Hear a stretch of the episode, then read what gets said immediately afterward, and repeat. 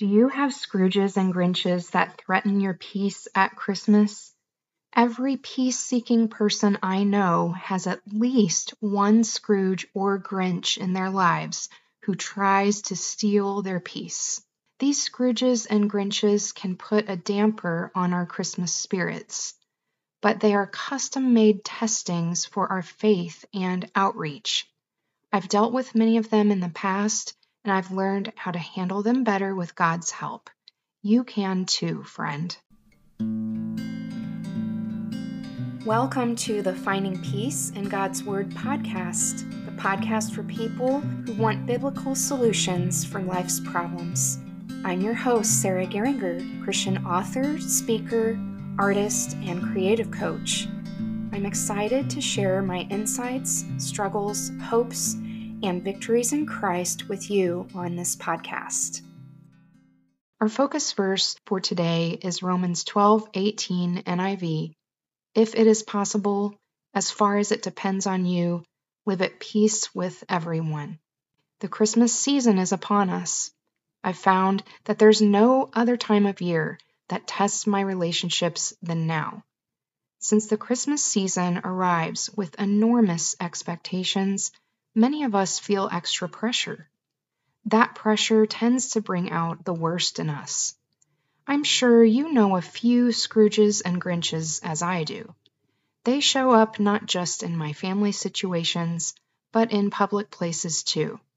Sometimes their difficult personalities have brought out the worst in me in this most precious season that celebrates Jesus' birth.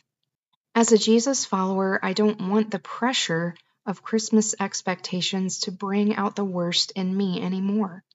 I want those pressures to remind me that I'm an ambassador for the Prince of Peace. You can use Christian meditation to handle Scrooges and Grinches. I often meditate on Romans 12:18 in the Christmas season.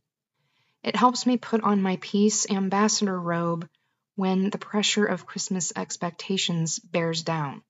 When Paul was inspired to write this verse, God didn't tell him to make exceptions for the Scrooges and Grinches. He inspired Paul to write the word everyone, which has a clear meaning, though the application can be much harder to carry out. Think about the person who is most difficult to deal with in your Christmas season.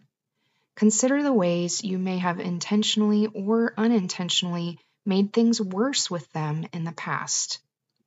I remember times that I explained myself rather than letting them have the last word, when I withheld kind remarks, when I debated fine points that were better left alone. I have complained, criticized, and held grudges. These actions did not increase the peace with the Scrooges and Grinches in my life. They only exacerbated the problem. You can put on your peace ambassador robe. When God helped me see that I was the only one who could change, He showed me the freedom I had in choosing my responses. As far as it depends on me is a surprisingly large piece of relational real estate. That's where I decided to set up my office as a peace ambassador in the country of Scrooges and Grinches. In that area, I can control my thoughts, actions, and responses. The Scrooges and Grinches don't have to change who they are for me to put my peace ambassador robe on. The Scrooges and Grinches are secretly crying out for Jesus, though they might not know it. They need to see Jesus in me and you. When we put on our peace ambassador robes, they will notice a difference. Let's do everything we can to promote the Prince of Peace in our words and actions this Christmas. Let's pray together.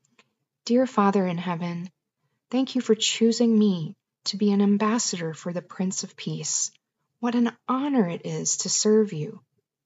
You know the Scrooges and Grinches in my life, Jesus. You see my sinful thoughts, words, and deeds. Please forgive the times I destroyed the peace. I want to do things differently this year. When the pressure bears down on me, send your Holy Spirit to bear the fruit of peace in me. Teach me how to practice self-control when I relate to others this Christmas. Remind me that through your help, I can wear the robe of a peace ambassador in all my relationships. In Jesus' name, amen.